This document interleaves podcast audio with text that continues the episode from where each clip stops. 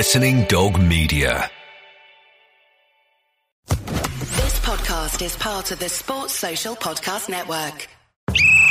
The Offside Rule, we get it. With Lynsey Hooper, Hayley McQueen, and Kait Borsay.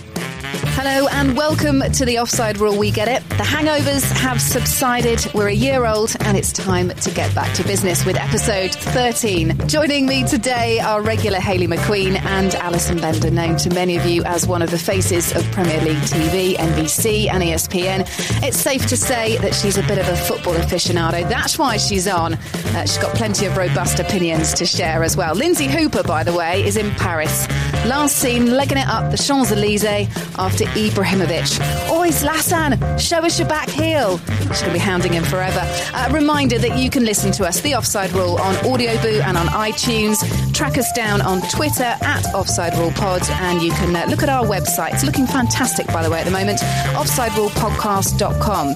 Uh, this week, it's about a loyalty bonus. We applaud Norwich fans who still clap their side off the pitch despite a 7 0 horror show away at Manchester City. Pretty rare in this day and age. So I'll be asking the ladies for other examples of fan loyalty. How much of a difference can it make to a team's performance? And there's been a couple of great animal themed football stories recently, including a dog at the back post in a five-a-side game getting in on the goal action. I love that clip. I'll share it with you later. Uh, so I've asked both you girls to go wild Ho ho, do you get it? Yeah.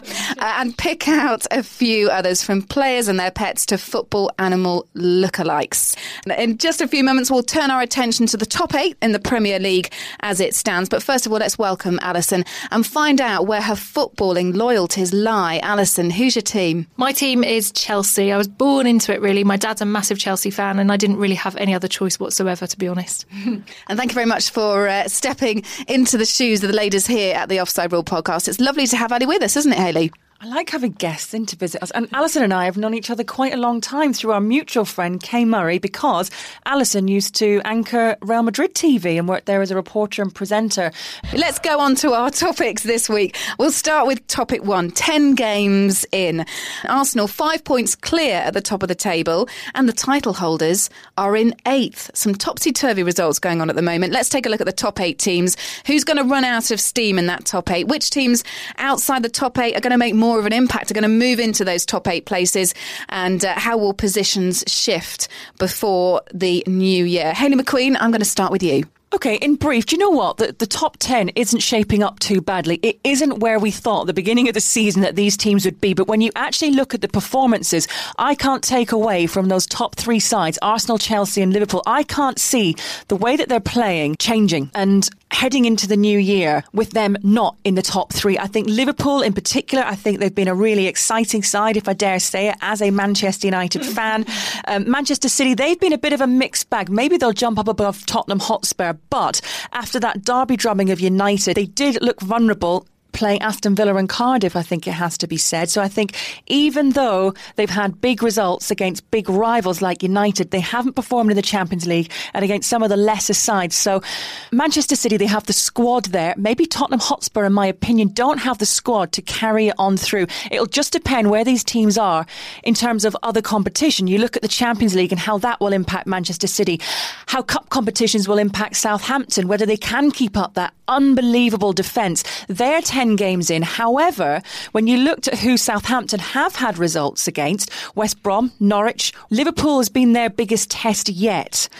Palace, Swansea, Fulham, and Stoke, again, good draw to an average or below the average Manchester United side, but they've yet to face the likes of big teams. You talk about Southampton's biggest test being Liverpool. Well, Liverpool lost that game, of course, 1 0. Um, and it's interesting to look at where they are in the table at the moment, in third, having slipped down from second. Alison, you're a Chelsea fan. How do you fare Chelsea's prospects? Because I'm going to say right now, as I've said at the beginning of the season, I do fancy them for the title. I think they've got a great depth of squad. I think they must improve their form away from home. That's an absolute definite. But that gives them somewhere to get to. I mean, it's a difficult one, isn't it? With Chelsea Chelsea, I think their biggest problem has been the goal scoring, and I think it, was no surprise really um, when you saw at the beginning of the season that uh, Jose Mourinho had decided to stick with Fernando Torres, bring in Samuel Eto'o as well. For me, when you have a side that are, ch- are genuine title contenders, I think that you need four really good clinical strikers. Manchester City had them when they won the title a couple of seasons ago.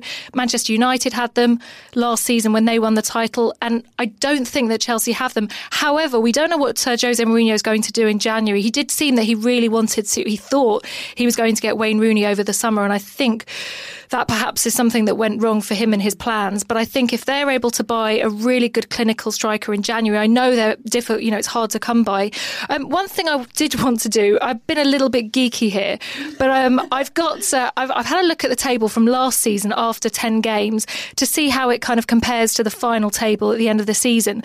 And there were a few surprises, but in general, things actually didn't sort of change around too much. And I'm actually saying the same as Hayley that I think the top eight is going to be pretty much the top top eight come the end of the season. Not necessarily in that order, though. Um, I'll tell you the biggest surprises from last season. So 18th, 19th, and 20th were Reading, Queen's Park Rangers, and Southampton. Now, we know that Reading and Queen's Park Rangers went down, but Southampton um, um, managed to have an incredible climb. They were bottom and they climbed up six places and they finished in a fairly respectable 14th. And we've seen how good they've been this season um, under Mauricio Pochettino. I think he's done such a good job with the, you know, a new pressing game. Uh, United, they had a one point lead after 10 games. And of course, course, they ended up with that 11 point uh, lead at the top. You can't rule out Manchester United when they win the title by 11 points and haven't changed too much. I know that there is the David Moyes effect, but then the one thing worth uh, worth thinking about is that David Moyes with Everton always had a great run towards the end of the season, didn't he? After Christmas, so maybe they're going to pick up the pace. I think the telling thing will be a, a couple of big matches. So November and December have three Premier League games and six Premier League games, so nine in total. There's a massive game on December the uh, 14th, City against Arsenal. A week later, Arsenal against Chelsea. So I think by Christmas, we should have a pretty good idea of where things are going to be. I was going to talk to you about Arsenal's fixtures, and I think Arsenal uh, won't remain at the top of the table. I have, I have to say. Their early fixtures have been kind. And I know that there's no such thing as a kind fixture, but when you look at it on paper, the early fixtures have been good to Arsenal. But coming up, as you say, Ali, they've got Manchester United, Cardiff away from home, which is tricky, as we know, Manchester City, Chelsea. The fixtures over Christmas and New Year are a bit kinder to them, but Arsenal have pay- played more games in Europe. So by right rights now, they actually should be more on form than some of the people surrounding them there at the top of the table. I worry for the strength of their squad, Arsenal too. Özil was a great signing. There's there's there's no debate about that. Aaron Ramsey's form, six goals, four assists in the last ten Premier League games. You can't argue with that either. But how long can they keep it going? Wenger needs to spend again in January to bring that feel good factor back. He needs to spend in January, but he'll have Podolski back come January as mm. well from from injury. So I think that is really positive for them. Again, completely agree with you. I think I can see Arsenal slipping down. I still see Chelsea in that number one spot around about Christmas, New Year. I think when you look at all the fixtures, I won't bore you all with it, but if you know that the running of these fixtures, particularly Manchester United as well, yes, they're my team. Five wins out of the last six. So they haven't lost since eight games ago. So that's going to give them confidence, as will the Champions League. But it's just figuring out whether David Moyes can understand how you manage your squad properly when you have all the competitions coming up. And of course, you've got cup competitions domestically to come as well. And they have key injury worries at the moment. Yes, they've got Adnan Januzaj, but he's still really new. Is he just kind of this kid that's burst onto the scene? Can he keep it up? We just don't know, do we? It's still all very new that they've got to shore up their defence. If they don't shore up their defence, they could see themselves in really tough water. But if they get that right, if they play Jonny Evans a little bit more than a Vidic Ferdinand partnership, I think Manchester United will slowly climb and Moyes will still be in a job come January. But at the moment, it's it's not looking great where they are in the table. But I just think that's false. Yeah. Still gunning for Jonny Evans there, Hayley. I like a style. Loyal to the end, and there's more on loyalty coming in a few moments' time. Let's look at Manchester United's next four games because uh, they aren't too easy either. They've the big fixture this this Sunday. Uh, they play Arsenal. Uh, Manchester United then got Cardiff away from home, Spurs away from home, and Everton too as well.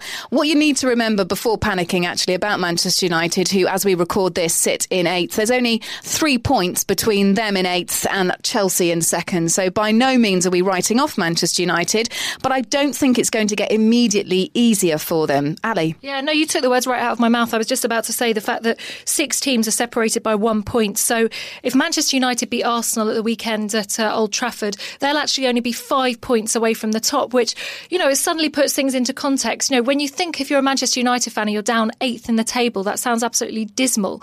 But things can just change so quickly and uh, the table's just shuffling around so much. So I think it's going to be a really interesting week. Arsene Wenger has also said, judge me by Christmas, then we'll have an idea. But I don't think we even have to wait until Christmas. I think this weekend we'll, we'll know a lot about Arsenal. And going back to what Hayley was saying about Lucas Podolski coming back, yes, I think that's great. But I also think that Arsene Wenger needs to use the opportunity to actually say to the fans, we're in such a strong position. We've got one of the strongest, you know, title contending seasons for so many years now. I'm going to actually go out and spend and make sure we wrap this up because, you know, when Mesut Ozil was signed, I think everyone was delighted, but that wasn't what they wanted. They needed a striker. And I still think that Arsene Wenger needs to go and do that in January. I know it's going to be difficult, but Arsenal fans must be absolutely begging to win something. Let's talk briefly around a couple of the other teams up there. Manchester City, we've mentioned them in part now. That amazing 7 0 win against Norwich just absolutely obliterated uh, the Canaries there. Um, Sergio Aguero, top scorer, joint top scorer in the league along with Daniel Sturridge. Amazing display there against Norwich. Yaya Toure completed 109 of his 117 attempted passes. So good with that pass completion rate. David Silva as well, so creative. You know, he does them so many favours, doesn't he? Um, but was their 2 1 loss to Arsenal a telltale sign? Now, I think Manchester City, more than anyone else in that top eight, have got depth in squad and they need to make sure that they use that.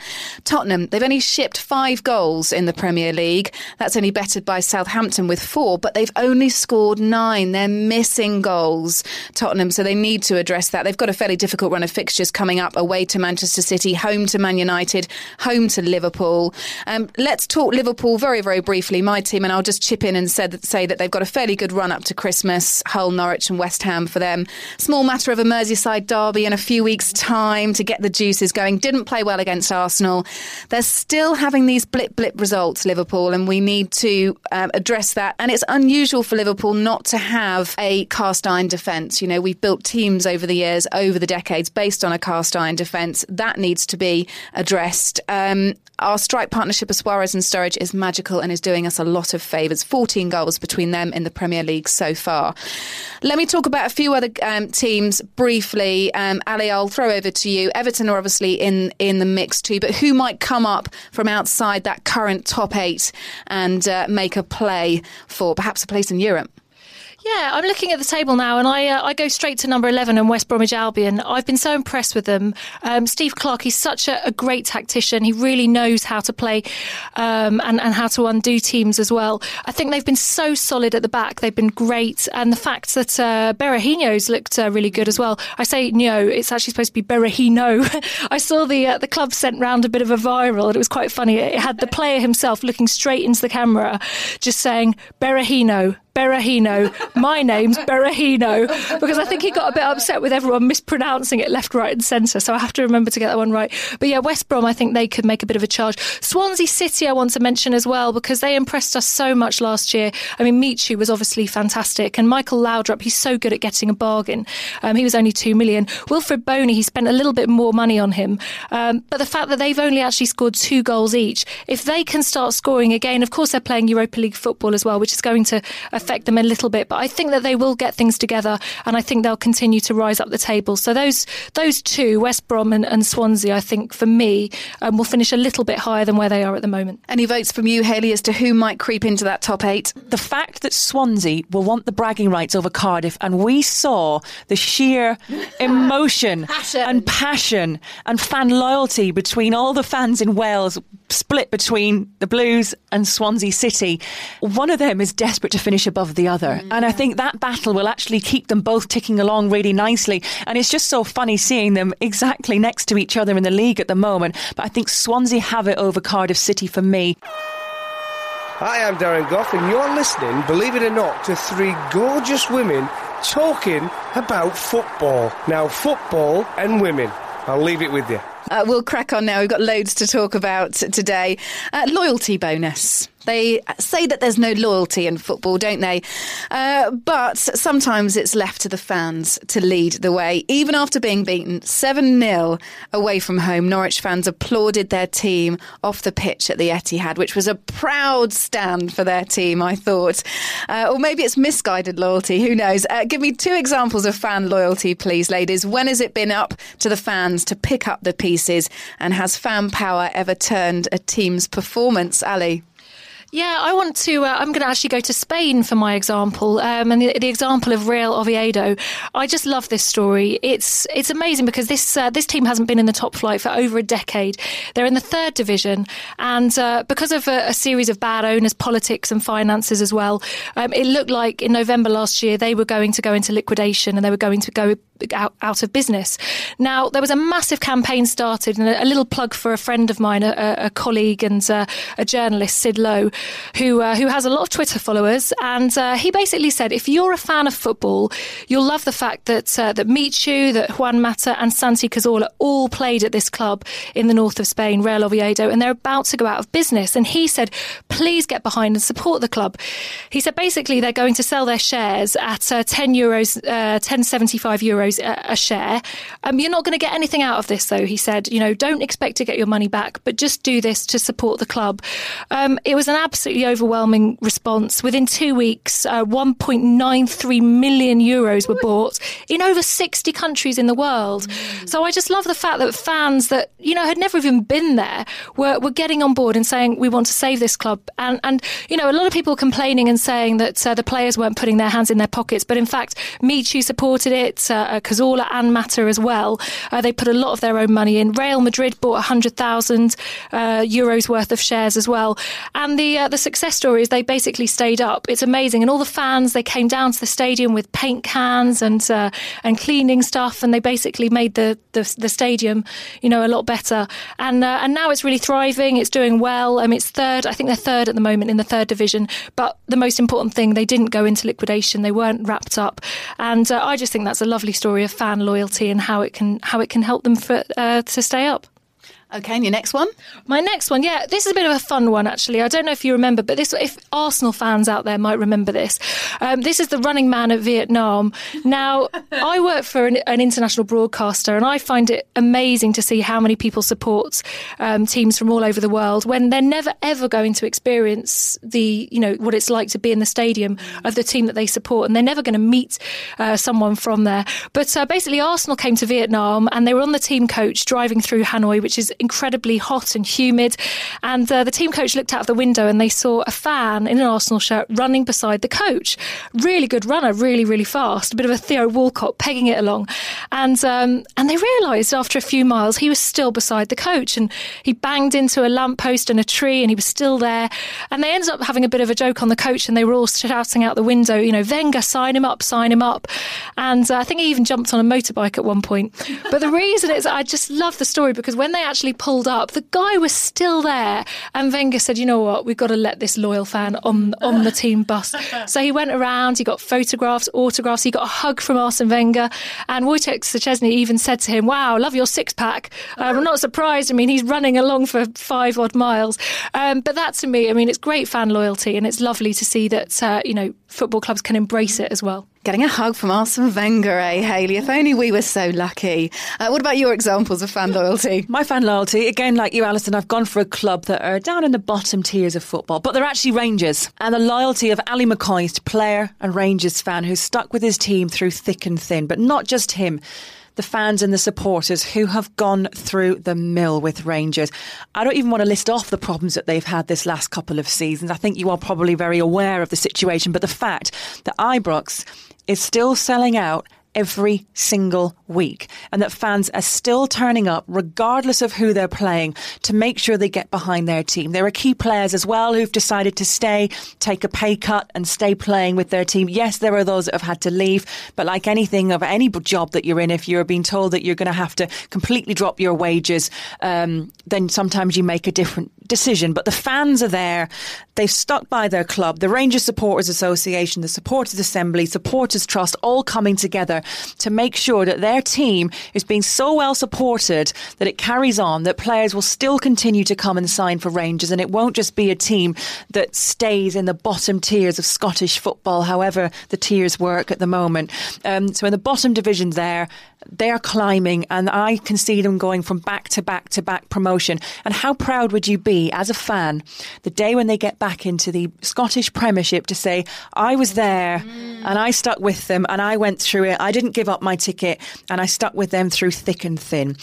Another fan who stuck with their team through thick and thin. I have mentioned this on a previous podcast, maybe a year or so ago, but it's a lifelong Middlesbrough fan, Steve Gibson, who actually bought his club to save it from liquidation, and he is still the owner of the club to this day great friends with Chris Kamara. They grew up as youngsters. They're both still big Middlesbrough fans.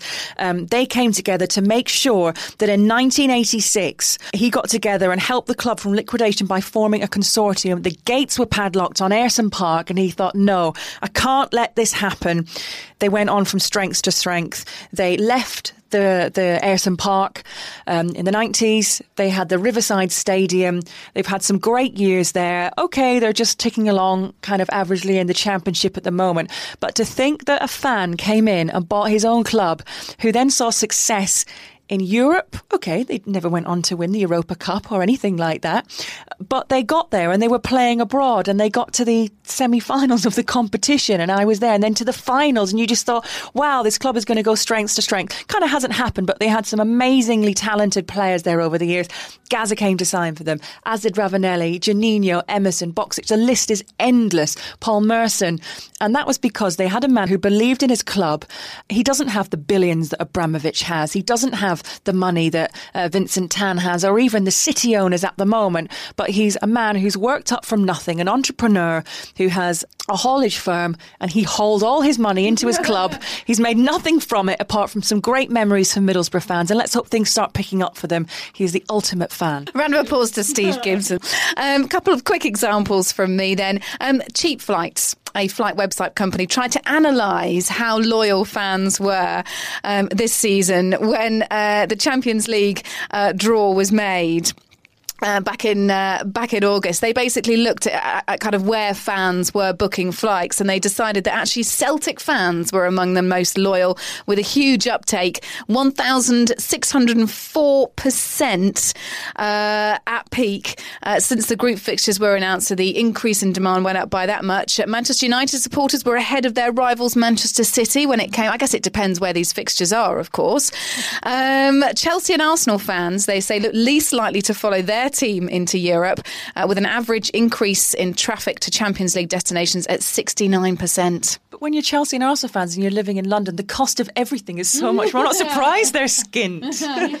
and uh, Chelsea fans did have to fly to Basel, of course, whereas uh, Manchester United, well, they've got the um, the away leg draw at Real Sociedad, of course, all that's going on this week, isn't it? So, yeah, um, uh, according to Cheap Flights, Celtic the most loyal uh, amongst our Champions League picks uh, over here. Uh, and this one's for Lynsey Hooper, a Wolves fan. He missed his first home game since 1976 to attend his stepdaughter's wedding.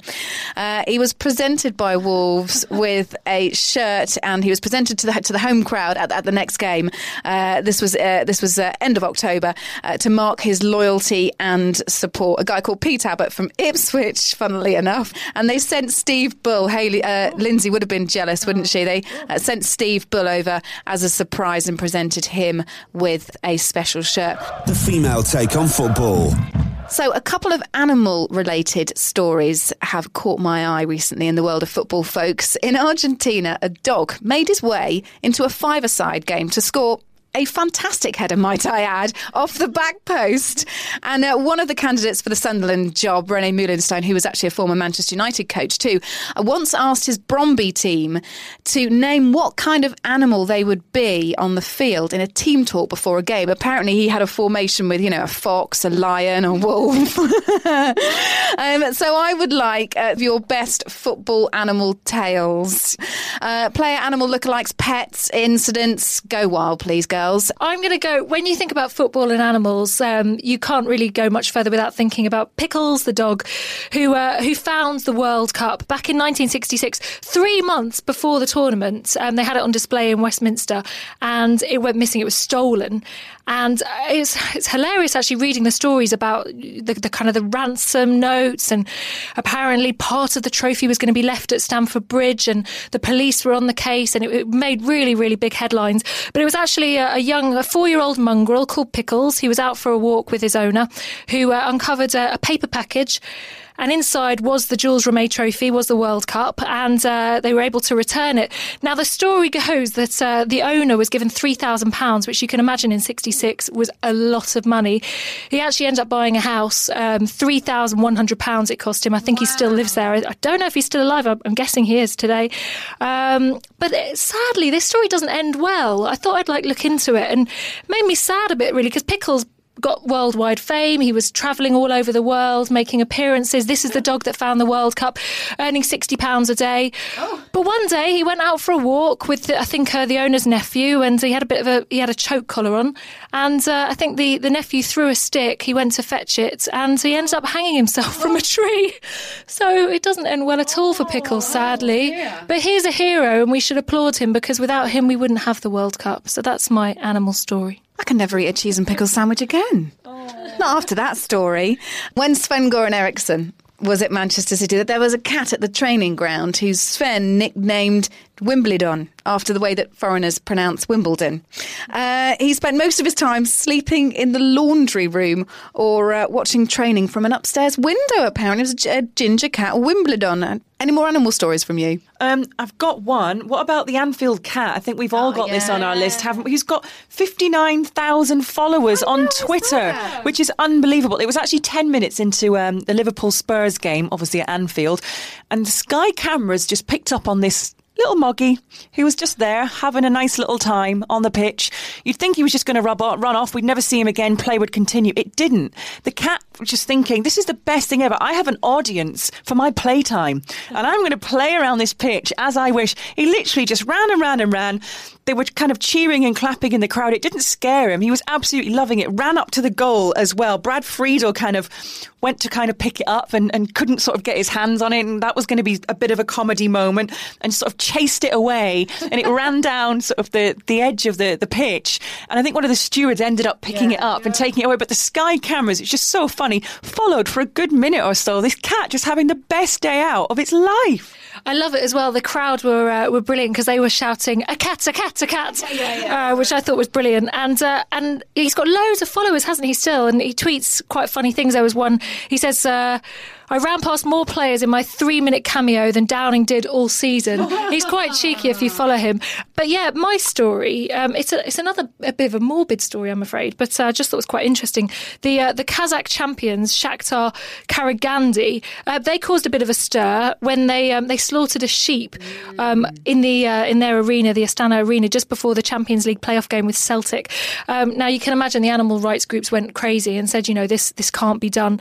And they were worried that it would uh, it would happen for the return leg as well. I think Neil Lennon was a little bit worried as well in his press conference when he was asked, "Is you know, is there going to be a, a kind of a, a sacrificial uh, thing going on before?" Um, they actually uh, Karagandy ends up winning that game two 0 and in the return leg, the uh, the coach was quite cheeky because when asked in the press conference, you know, are you going to do it again, and where are you going to find the sheep from? He turned around and said, "Well, Scotland seem to have plenty of sheep. We'll have no problem there." So everyone was a little bit upset, but there was no sacrificing in the second leg, and uh, I'm going to make a terrible gag that Karagandy played a little bit sheepishly, oh. and they ended up losing 3 0. So Celtic went through 3 2 on aggregate. So that is the moral of that story. Mm-hmm. Super, Alison. And one more from Hayley McQueen. What about the chickens which regularly appear? from Blackburn fans oh, and Venky's. Well, it was actually a protest against bird farming and the owners Venky's at Ewood Park, and a chicken ran out, uh, wrapped in a Rovers flag, and it was actually again up to the keeper. It was actually the Wigan keeper Ali Al Habsi who ran after it and grabbed it, and there was all these jokes. Keeper knows exactly what to do, and he was there trying to get this chicken and make sure that it was firstly unwrapped from this kind of flag thing that it was it was in and, and make sure that it was safe and got away. Um, so that was quite funny. There have been quite a lot of chickens appear at Ewood Park. Cracking. No. Oh. Yeah. Okay. Well, uh, let's leave my terrible puns, and I see Alison's been joining in with them as well. Uh, and head over to our Twitter topic of the week. Here's Sean Thorne. Twitter topic of the week. Now, we all have those little things in football which really wind us up, be it diving, Alice bands, or having to pay five dig for a pie. So we thought we'd ask you lot for your football bugbears this week, and you guys obviously had a lot to get off your chest because we've had loads for this one. Emma Webster doesn't like fans who still think it's okay to smoke in the stands. It does her head in. Yeah, I'm with you on that one, Emma. I'm just confused why you'd risk getting slung out of a game just for a cigarette. It's madness. Richard Buxton doesn't like the half in half scarves. Nothing more ironic than ones for teams that despise each other. Very true. I'm not sure how many people in South Wales would be wearing a joint Cardiff and Swansea scarf out in the town centre. Jake Dillon says he hates super fit players falling over at the slightest touch. He's so annoyed with it. The ones that scream, roll six times, cheating scum. I quite enjoyed how you seemed to get more and more annoyed as that tweet went on, Jake. But I still 100% agree with you. I can't see how the players can look back at the videos of those matches afterwards and not feel completely ridiculous. Chris Lee isn't a fan of flares, pointless, dangerous, and annoying as. I think the linesman David Bryan would probably go along with you on that one after he took one to the back of the head. Mark Spence doesn't like players wearing gloves, hashtag bunch of softies. I'm guessing keepers are alright though. And finally, Chris Pugh doesn't like teams who keep the ball in the corner when winning in the dying minutes. He knows the reasons why they do it, but it's just no fun to watch. I agree with that. Even when my own team, Bristol City, are in a winning position, I don't like seeing that. Not that we've been in many winning positions this season. Cheers to everyone who got in touch this week. If you haven't already, get yourself following us on Twitter at Offside Rule Pod and get involved with next week's chat. So this is Sean Thorne signing out, and I'll see you next week. Thanks very much, Sean. A couple of things to mention from us. Um, on our website, offsiderulepodcast.com, you can find details of a competition that Jump magazine are running to find a reporter. You must be 16 or under, I think, to find a reporter for the under 17 women's Euros that are taking place very, very shortly. It's quite a tight turnaround, but if you've got a younger brother or sister, or you are young yourself and you fancy giving that a go, check out our website. There's a link over to all the details from Jump magazine. We made it as finalists, as we mentioned last week, for the Football Blogging Awards Best Podcast. Continue to vote, guys. We can take your votes till the 17th of November. Uh, tweet uh, with I'm voting for at Offside Rule Podcast uh, to uh, at the FBAs. More details on our website again. So please give us a vote. Even if you voted before, uh, we need your votes and no retweets, please. Um, and we've got a fantastic selection of blogs on our website currently. There's a really good one about um, the increase in Asian female supporters of football. Megan Harris from Notts County Ladies does a regular blog called The Football Gene, which is always brilliant. Um, and there's a great one uh, from Alice Weeks as well on being a Sheffield Wednesday fan. That one uh, came out a couple of days ago. Let's head over to foreign climes. Let's hear all about Serie A from Mina Rzouki. Hello and welcome to the Italian Football Roundup with me, Mina Rzouki. Watching Torino Roma, I defy anyone who believes Serie A isn't full of excitement. After managing 10 wins from 10 games, Roma travelled to Turin in hopes of matching a European record. On paper, this looked like a winnable fixture, but with Torino's speed of movement and overwhelming attack, Rudy Garcia's men finally dropped points for the first time this season. That's good news for Napoli and Juventus, who both won their respective matches over the weekend to shorten the gap at the top. But while certain clubs are flying, others are plummeting. Once again, Milan collapsed and lost, and this time it was to Fiorentina. The duo have shared a sour relationship ever since Milan scored two goals in the last six minutes of the game against Siena in the final match of the season to snatch third place and send Fiorentina to the Europa League. The Tuscans swore revenge and with a mature and composed performance defeated the Rossoneri. Much like the match against Fiorentina last year, Milan coach Max Allegri is under an increasing amount of pressure, with tabloids speculating on when he will be sacked and on who will take over. Is he really at fault or was their summer transfer market simply an abject failure? 11 million was spent on striker Alessandro Matri when the club really needed a quality defender and a midfielder. As for Inter, it's all about coach Walter Mazzarri and the marvellous work he's done. Is he really all that great considering their young coach last year, Andrea Stramaccioni, managed 27 points after 11 games, whilst Mazzarri has only picked up 22? Ah, but you see, they actually have an identity now. That's all from me on the latest in Serie A. Ciao! Okay, thank you very much, Mina, with all the latest from Serie A there. Uh, remember, you can listen to us via Audioboo. We're on iTunes and on Twitter as well at Offside Rule Pod. The website, offsiderulepodcast.com, is well worth checking out as well. And you can also like our Facebook page, The Offside Rule. That's it for today. Thanks so much to you, Ali, and also to Hayley as well. We're out every Thursday. Don't forget to check us out, and we'll see you soon. The Offside Rule, we get it, with Lynsey Hooper, Hayley McQueen, and Kait Borsay.